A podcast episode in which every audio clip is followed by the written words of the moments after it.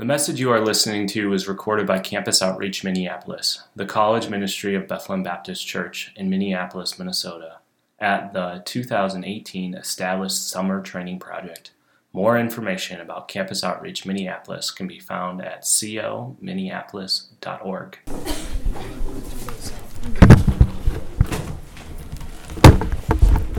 And uh, this is kind of funny thing for you guys to know. So um, every single year, uh, when I've given a life training talk, this room is always set up super fancy. It's just, it's li- literally for the last three years, um, it's always like super set up and super fancy, and I feel like it kind of describes me because I'm really high maintenance. That's my wife.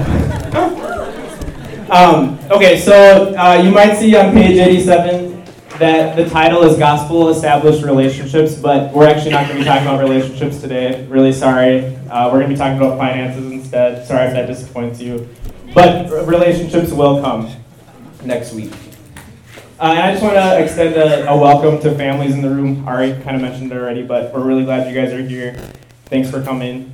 Um, so, uh, like I said, we're, today we're going to be talking about finances. And so, uh, what I wanted to actually start with is for you guys to write down a question uh, at the top of your page that I want you to answer. How do you view money?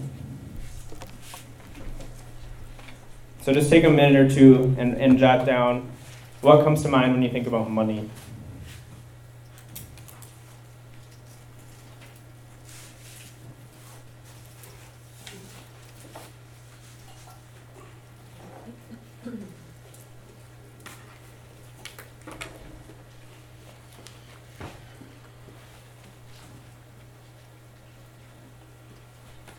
All right.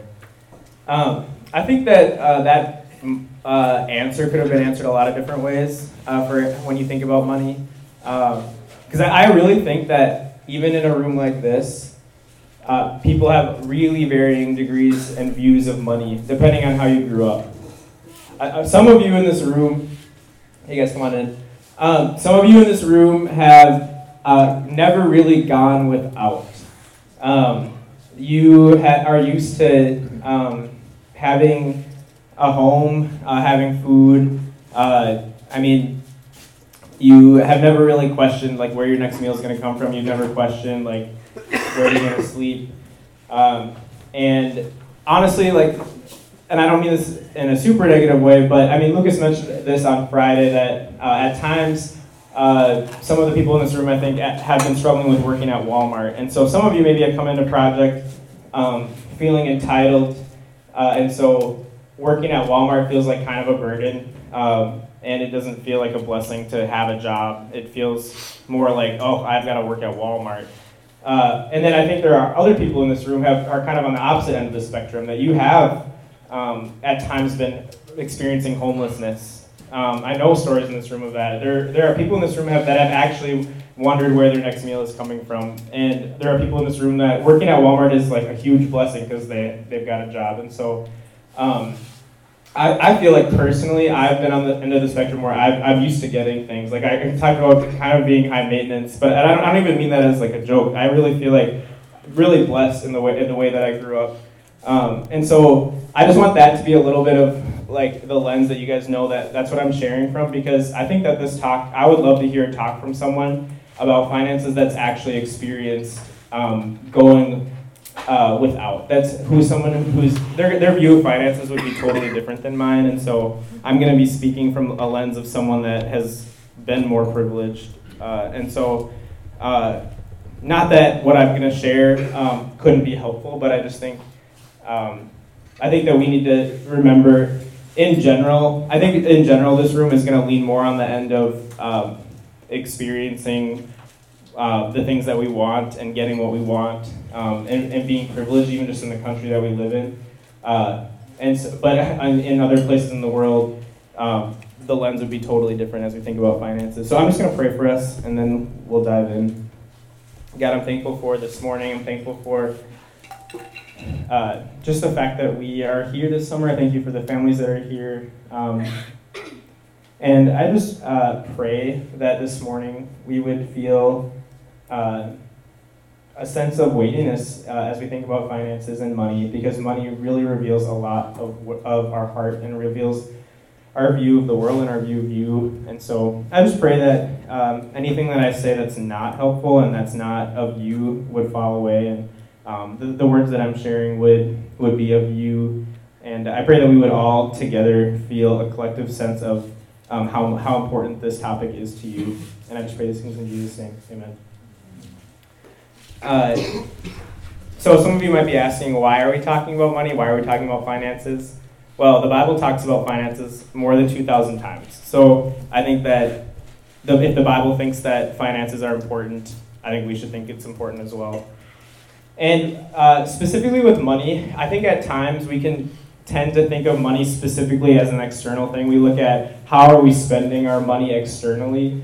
But the Bible describes money in, in such a deeper way because it talks about money not just externally but internally as well. And the Bible is so much more concerned with the grip that money has on our hearts. Uh, and so I think that before we talk about the way that we're spending our money, before we talk about externally, we should think about uh, it internally. And so, just an example of what a, maybe a right heart or a wrong heart could look like that you can't see. Um, can we read the verse from Matthew 6, 1 through 4? It says, Beware of practicing your righteousness before other people in order to be seen by them. Uh, for then you will have no reward from your Father who is in heaven. Thus, when you give to the needy, sound no trumpet before you, as the hypocrites do in the synagogues and in the streets, that they may be praised by others. Truly I say to you, they have received their reward. But when you give to the needy, do not let your left hand know what your right hand is doing, so that your giving may be in secret, and your Father who sees in secret will reward you. So, uh, what that verse is saying is somebody could be really generous for the sake of being seen by others. Somebody could be really generous and spend their money in a way that looks really generous, but their heart behind that is just to be seen. Uh, and there could be somebody on the other end of the spectrum that is really generous, but we just don't see it. And so we might assume that someone's stingy. We might assume that someone isn't giving, but we just aren't seeing it. And so uh, the Bible is a lot more concerned with our motivations for how we spend our money than how we're spending our money, if that makes sense. Uh, uh let's read another verse. It, Matthew 6 24 from the same chapter. Uh, the, uh, Jesus says, No one can serve two masters, for he will either so for either he will hate the one and love the other, or he will be devoted to the one and despise the other. You cannot serve God and money. This verse uh, actually is kind of sobering because uh, of all the masters that could be addressed, money is is the one that's addressed, and compared to you can't you can't serve both God and money. It's either one or the other. Uh, but what exactly does it mean that we could be serving money? I think Jesus is referring to idolatry. I think that serving money is is uh, essentially making money to be an idol, uh, and it could be something we serve or worship, just like uh, God Himself. Uh, and in the Old Testament and even in modern cultures where idol worship is still present, I mean, a lot of places in the world people are still worshiping idols, uh, like physical idols. In the U.S., I mean, we might not have physical idols, but idol, uh, the idol of money is very prevalent in our culture. Uh, but idols are always a means to an end. So what that means is we're not necessarily worship. We're not worshiping money for the sake of money. We're worshiping money for what money can give us. So that's a, a, distinction. So we don't we don't serve money. We don't worship money because of money itself. We worship money because of what money can give us. For example, um, just other examples other than money. I mean, uh, uh, if you believe it that God is just a God of health, um, you may might believe that if I just serve Him, then He'll heal me. Um, and God at times will will say, say that he might heal you, but he might not. And so uh, another example could be a goddess of fertility might have supposed authority over crops. And so if you worship the goddess of fertility, you, you're, you're expecting to have your crops improve. Uh, and so, yeah, with money, we're not, I mean, nobody would say that, hey, I'm worshiping these dollar bills, but it's what the dollar bills can give us. And so, uh, I just want to look at a few ways that I think that we look to money to satisfy a desire of ours. And then I want to um, interject the ways that really what the better way is in worshiping God. And so um, that's where we're going to go. So I have three points. Uh, the first is that we use money as a means to happiness. So what I mean by that is we, we think money is going to make us happy. Uh, let's look at a verse from Matthew 6, 19 to 21. Jesus says, Do not lay up for yourselves treasures on earth, where moth and rust destroy, and where thieves break in and steal, but lay up for yourselves treasures in heaven, where neither moth nor rust destroys, and where thieves do not break in and steal. For where your treasure is, there your heart will be also. I mean, Jesus is addressing that uh, people are laying up for themselves treasures on earth where moth and rust destroy. And I think that when we uh, lay up a treasure here on earth, we really think that, that whatever we're treasuring is that's what's going to make us happy. Uh, and whatever we spend our money in, I think that re- really reveals what we treasure the most. I have to say that again. Whatever we spend our money on reveals what we treasure most.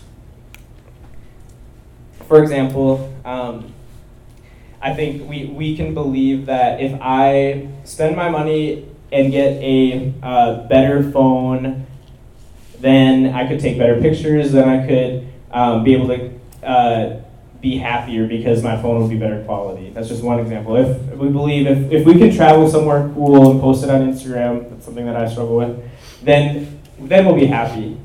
Uh, if if we could get the latest outfit, if, if we can um, get the latest name brand, then we'll be happy. If we could get the latest gaming system, then we'll be happy. I mean, the list goes on and on and on of, of ways that we want our money to, to get us the latest thing, and we really think that that's going to make us happy, but it never does because as soon as you get the latest thing, somebody else has something that's newer, and, and it'll just keep get, get going deeper and deeper, and we'll never actually have the latest thing.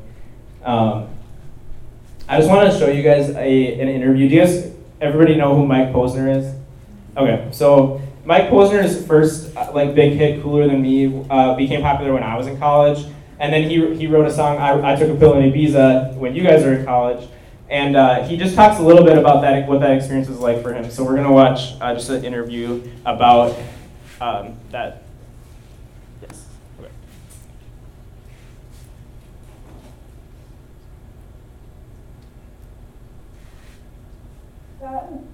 I get along with old timers with my name's a reminder of a pop song people forgot. You know, I released a song called Cooler Than Me when I was in my early 20s, and it, it garnered a lot of critical acclaim and, and popularity. And I rode that wave, and then the wave crashed. Nothing. There was no follow-up song. I tried, but there was no.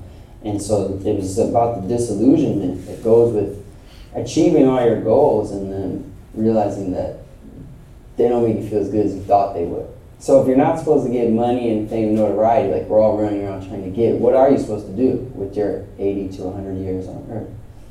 That's the question. And I can't keep a girl low. I think it's really interesting that. uh, start that for next week for really. uh,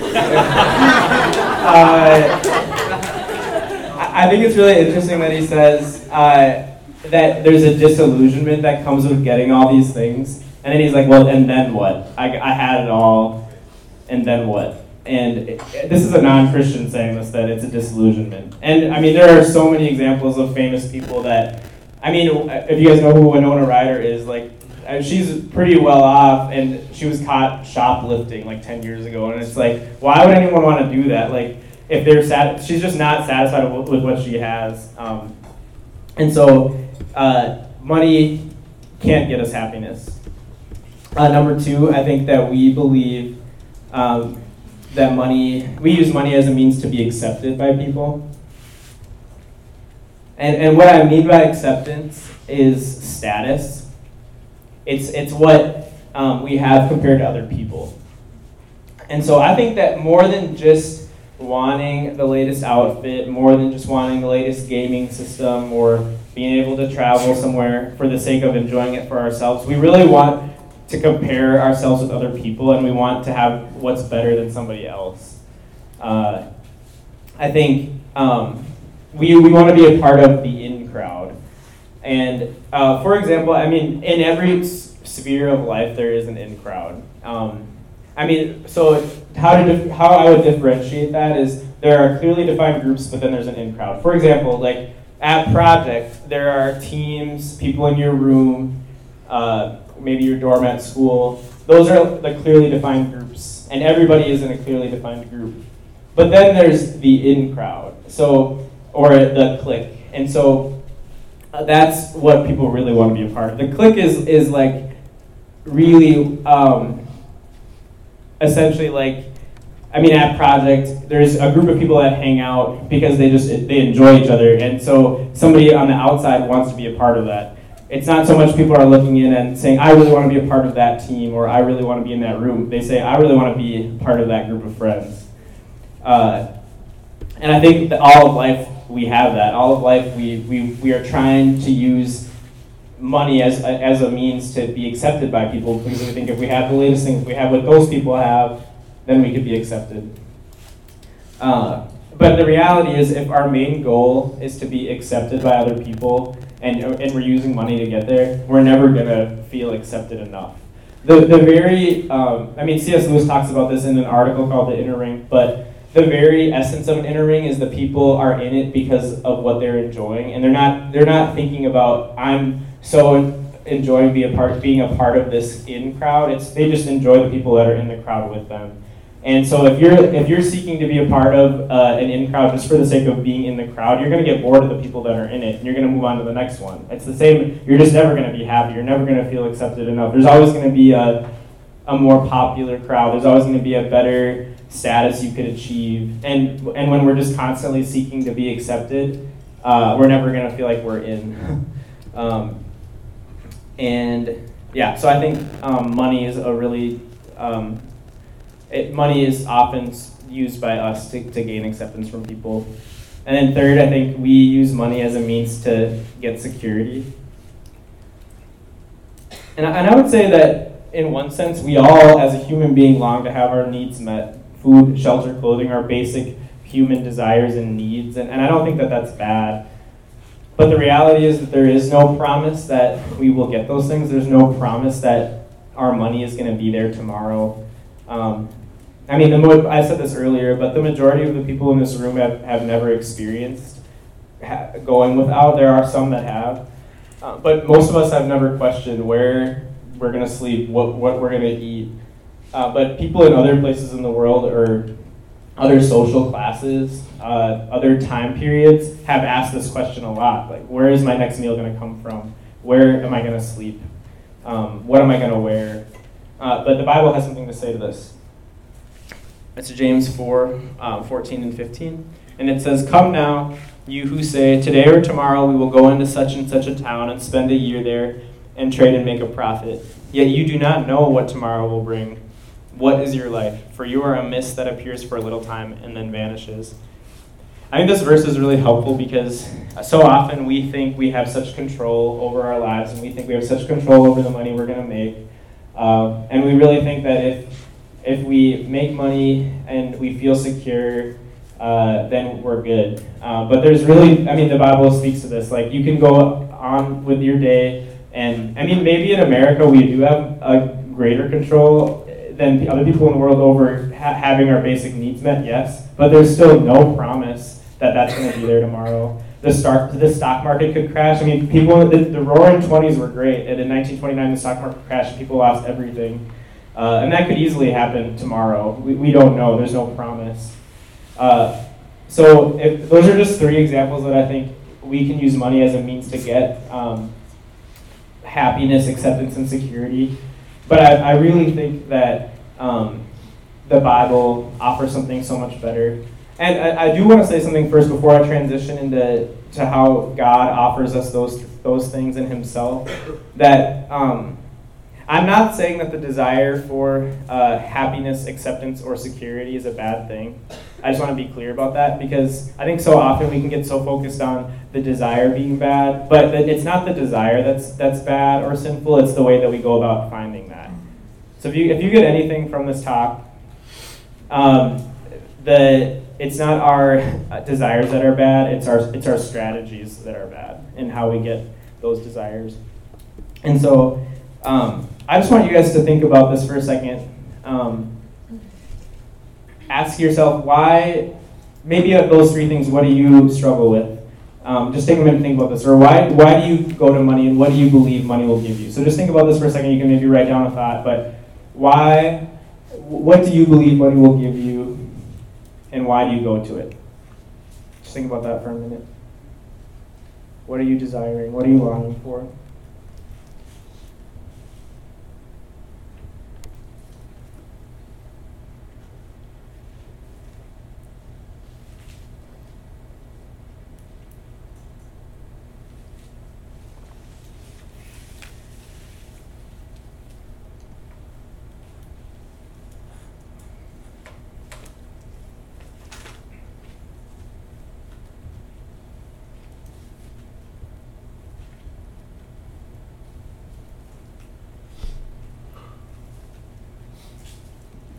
Okay. Uh, I'm not sure what you guys wrote or which of the three things that I even shared you relate with most. I would say that for myself, uh, the most often thing that I would struggle with would be acceptance. And I mean, Ari, Anna shared this this morning. I mean, today's Father's Day, and uh, today is actually a pretty hard day for me. Like, I don't have a relationship with my dad. Well, I actually I didn't have a relationship with my dad, and then for the first time in eight years, I spoke to him a couple weeks ago, um, which I feel really thankful for actually. And I think there's some redemption happening, but I think that for my whole life, I have felt like my dad doesn't accept me, my dad doesn't want me. And so, money has been a way for me to try to achieve acceptance or status before people, to try to prove that I have something that I, I never felt like I got from my father. Um, and so, I just wonder for you guys what what you could be using money for, um, or desiring money for, believing that money could give you. And maybe it's not even one of the three things that I said, but I think that all of us could relate with at least one of them. But the Bible says that God offers us um, all of those things in Himself. So, number one, God offers us joy. Uh, you can turn to the next slide. Psalm 16:11 says, "You make known to me the path of life. In your presence there is fullness of joy, and at your right hand are pleasures forevermore." So I, I changed it from happiness to joy because we're not, in a sense, promised that we're going to be happy. Um, I don't think joy is just being happy. Joy is, is happiness in a much deeper sense, and it's unchanging. And it doesn't say that God promised us to give us joy and leave it at that. He says He promises to give us joy in Himself, that in His presence there is fullness of joy. Uh, because, yeah, money can come and go. Uh, money might be there today, it might be gone tomorrow. But God is always with us, and God is here and he'll be here forever. And in his presence, there is fullness of joy. Uh, number two, God offers us unconditional acceptance. Um, you can turn to the next slide. We want to read that Colossians 1 21 and 22. And it says, And you who once were alienated and hostile in mind, doing evil deeds, he has now reconciled in his body of flesh by his death, in order to present you holy and blameless and above reproach before him. And I just really liked those words, holy and blameless and above reproach. The fact that we can be viewed as holy and blameless before a God who is holy and blameless. Like that should blow our minds. Like God, if you're trusting in Jesus Christ, like you are viewed as holy and blameless, fully accepted. He knows every single evil deed, every single ugly thought that you've had, even this morning, last night, since you've been at project. He, God sees every one of those things that you try to hide. And by trusting in Jesus Christ, you're viewed as perfect. And I just think that that is amazing. And money can't give us that. There's no promise that if you get the latest thing, people are going to accept you because you're going to find somebody else that has something better and people are going to and if you're like i said earlier the more we try to get acceptance from people the more we feel like we're not accepted but god is saying hey i just love you because i love you no ifs ands or buts about it i just i love you and that's really sweet number three god offers us security Let's turn to that Hebrews passage. Hebrews 13, 5 and 6 says, Keep your life free from love of money and be content with what you have. For he has said, I will never leave you nor forsake you. So we can confidently say, The Lord is my helper. I will not fear what can man do to me. And I, I think it's really cool because the Bible doesn't just leave it at, hey, keep your life free from the love of money. Because that would feel pretty discouraging if it just was like, hey, this is the command you need to stop loving money. And I think that at times we can get focused on not loving money, but the rest of that verse says, Because I will never leave you nor forsake you. We, we have a God who doesn't just tell us what not to do, he tells us why not, why not to do something because he fulfills that longing that we so badly want. Uh, and I think that's a really encouraging promise. And then last, number four, um, which I didn't have for under money, but I have a fourth one, is that God promises promises us grace. Um, and I, I think that this is really significant because we have all failed a lot in this room in how we spend our money and how we view money. And thankfully, God is a, a personal God who relates to us and gives to us freely, not based on what we do for Him. Uh, because if, it, if God gave us things based on what we did, we would all be in hell. if God gave us um, things based on our um, performance, we would fail. We are, because we fail. Uh, and yet God loves to give to us freely. Um, Romans 8:32 says, uh, "For he who did not spare his son, but gave him up for us all, how will he not also with him graciously give us all things?" I think that's a really sweet promise as well because um, God gave up the one He loved the most. He gave up His Son Jesus um, for people that have rejected Him, for people that have failed Him and so, how would He not graciously give us all things? And a lot of times I think we focus on the all things, but I think that word graciously really stands out to me because graciously means he, He's not giving it to us based on who we are, just based on who He is. He's a giver who He just loves to give good things, He loves to give us things freely. Um, and then, if you guys remember Reed's talk from two weeks ago, uh, he talked about the rich young ruler. I don't have that on the screen. You can write down Luke 18 if you want under this point. Uh, but basically, in that in that passage, uh, uh, we we learn that this is an impossible task. That it's impossible to give up everything for the sake of being a Christian or for the sake of Jesus. It's impossible to be generous enough. It's impossible to not love money in and of ourselves. We need God to change our hearts. And so that's why I said God offers us grace because I feel like walking away from a talk like this could feel really convicting, which I do want us to feel convicted. I felt really convicted preparing for this talk because I'm like, I, don't, I have not been viewing money in the way that I should be. But uh, the, the sweet thing is, it is impossible for us to change our view of money with, without God's help. And so uh, I just want us to feel that. And so I just want to end uh, with a few practicals of what this could look like. And so, uh, number one, uh, I think it would be thankfulness. I think I have a First Timothy passage up there.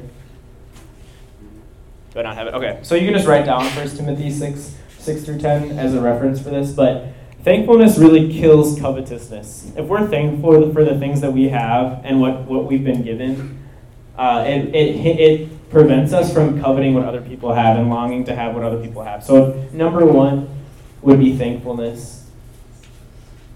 Uh, number two, generosity. Uh, so once again, this is a, a heart thing because you could, like I read in that earlier passage, you could be giving in a way that may, may appear really generous, but what we really need to examine is how we're spending the money that we're not giving. Not just the money that we're giving, but what, what are we spending our money on that we're not giving. Uh, and, and I think specifically, I mean, okay, so actually I didn't even mention this for thankfulness. First of all, first project, thankfulness, be thankful for your job at Walmart. There are so many people in this world, in, the, in this country, that would be so grateful to have a job. And you literally didn't have to do anything to get that job. And so be thankful for it.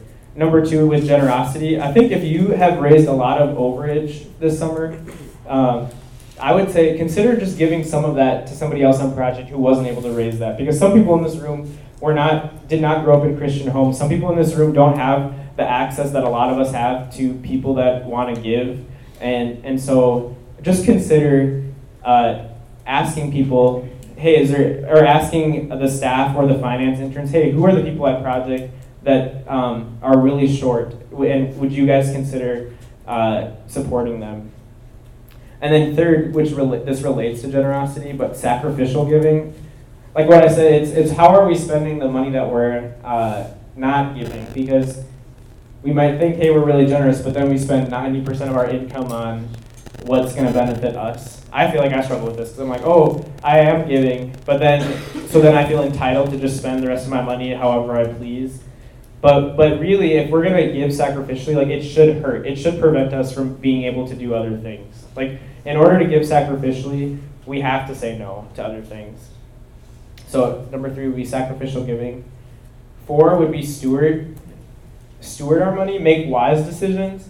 Uh, this relates to Anne's talk from last week in being a steward of creation. I think also specifically being a steward of the money that we are given. And so, uh, if if we, for example, and maybe if you're on the other end of the spectrum, uh, so maybe some of you have raised your support and, and really been diligent. And I just want to say I'm really glad that you guys did raise your support. But then there are other of you on the opposite end of the spectrum that haven't really put the work in, but then you get your paycheck at Walmart and you just spend it however you please. And I would say that's not being a, a steward of your money either, because uh, we have to make wise decisions with our money that we're given. And so we, we can't just expect um, to just spend our money however we please. I think we, being a steward is evaluating hey, how much am I saving? How much am I spending on fun? How much am I giving?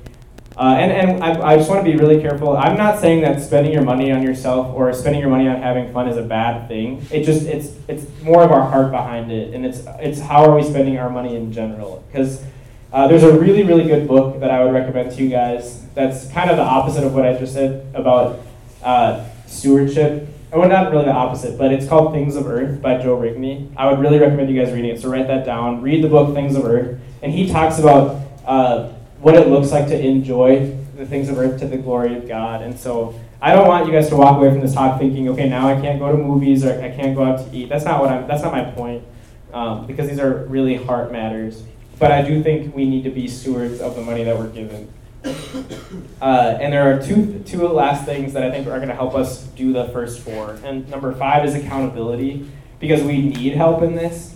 Uh, we we a lot of times can only see through one lens when we when we try to manage our own money. But uh, I think having someone else help us in the way that we're spending our money and asking, hey, how do you spend your money? How do you think about your money? Is going to be really helpful. Uh, and this might be kind of uncomfortable, but would you be willing to have someone look at your bank statement? Would you be willing to have someone look at how you've spent your money over the last month? uh, because that, that seems uncomfortable, but that could actually be a way for us to really see what we value. And uh, I think that accountability is something that we really lack in this area. I think uh, so often we talk about um, the lust and accountability or uh, pride comparison. I mean, there are so many different things that I thought, think we talk about with our friends when we when we get together and want accountability. But this is an area that we don't ever talk about yet the Bible talks about it over 2,000 times. So I think that we're missing something in our accountability when we don't talk about our money and how we're spending it. And then last, I would say prayer. Uh, praying for our hearts to change and praying to have thankfulness and generosity in our hearts because like i said earlier this is an impossible task we, we literally cannot make ourselves be generous because we are so naturally selfish and so uh, I would say of all the, the practicals, prayer it would be the most significant. Like if you guys would walk away from this talk just asking God to change your heart and asking Him to give you a heart that's generous and thinks about money in a way that honors Him would be a huge win. So, um, with that said, uh, I'm going to pray for us and then we're going to be done.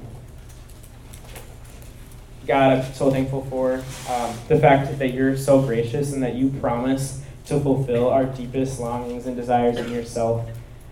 And I just ask that every single one of us in this room would feel sobered to the reality of money and that this is a significant issue and that money, how we spend our money reveals what we treasure and where our heart's at. And yet I'm thankful for the grace that you give us, that it isn't based, our relationship with you isn't based on how much we give away or how much we um, keep, but that you uh, are so gracious to us. And so I do pray, though, that, that we would see that you've been so generous to us. And I pray that that would motivate us to be generous with our money and, and not to idolize money, not to believe that money is going to give us acceptance, happiness, and security, that those things can only be ultimately found in you. And so I just pray that we walk away from this feeling encouraged, not not guilty, um, because guilt never leads to anything. So I just pray that we would feel encouraged and yet convicted to, to think about these things more. And I just pray all these things in Jesus' name. Amen. Okay, I think that's everything. So, ready? Good. Thank you for listening to this message from Campus Outreach Minneapolis, the college ministry of Bethlehem Baptist Church, Minneapolis, Minnesota. Feel free to make copies of this message to give to others, but please do not charge for these copies or alter the content in any way without written permission from Campus Outreach Minneapolis. For more information, we invite you to visit us online at clminneapolis.org.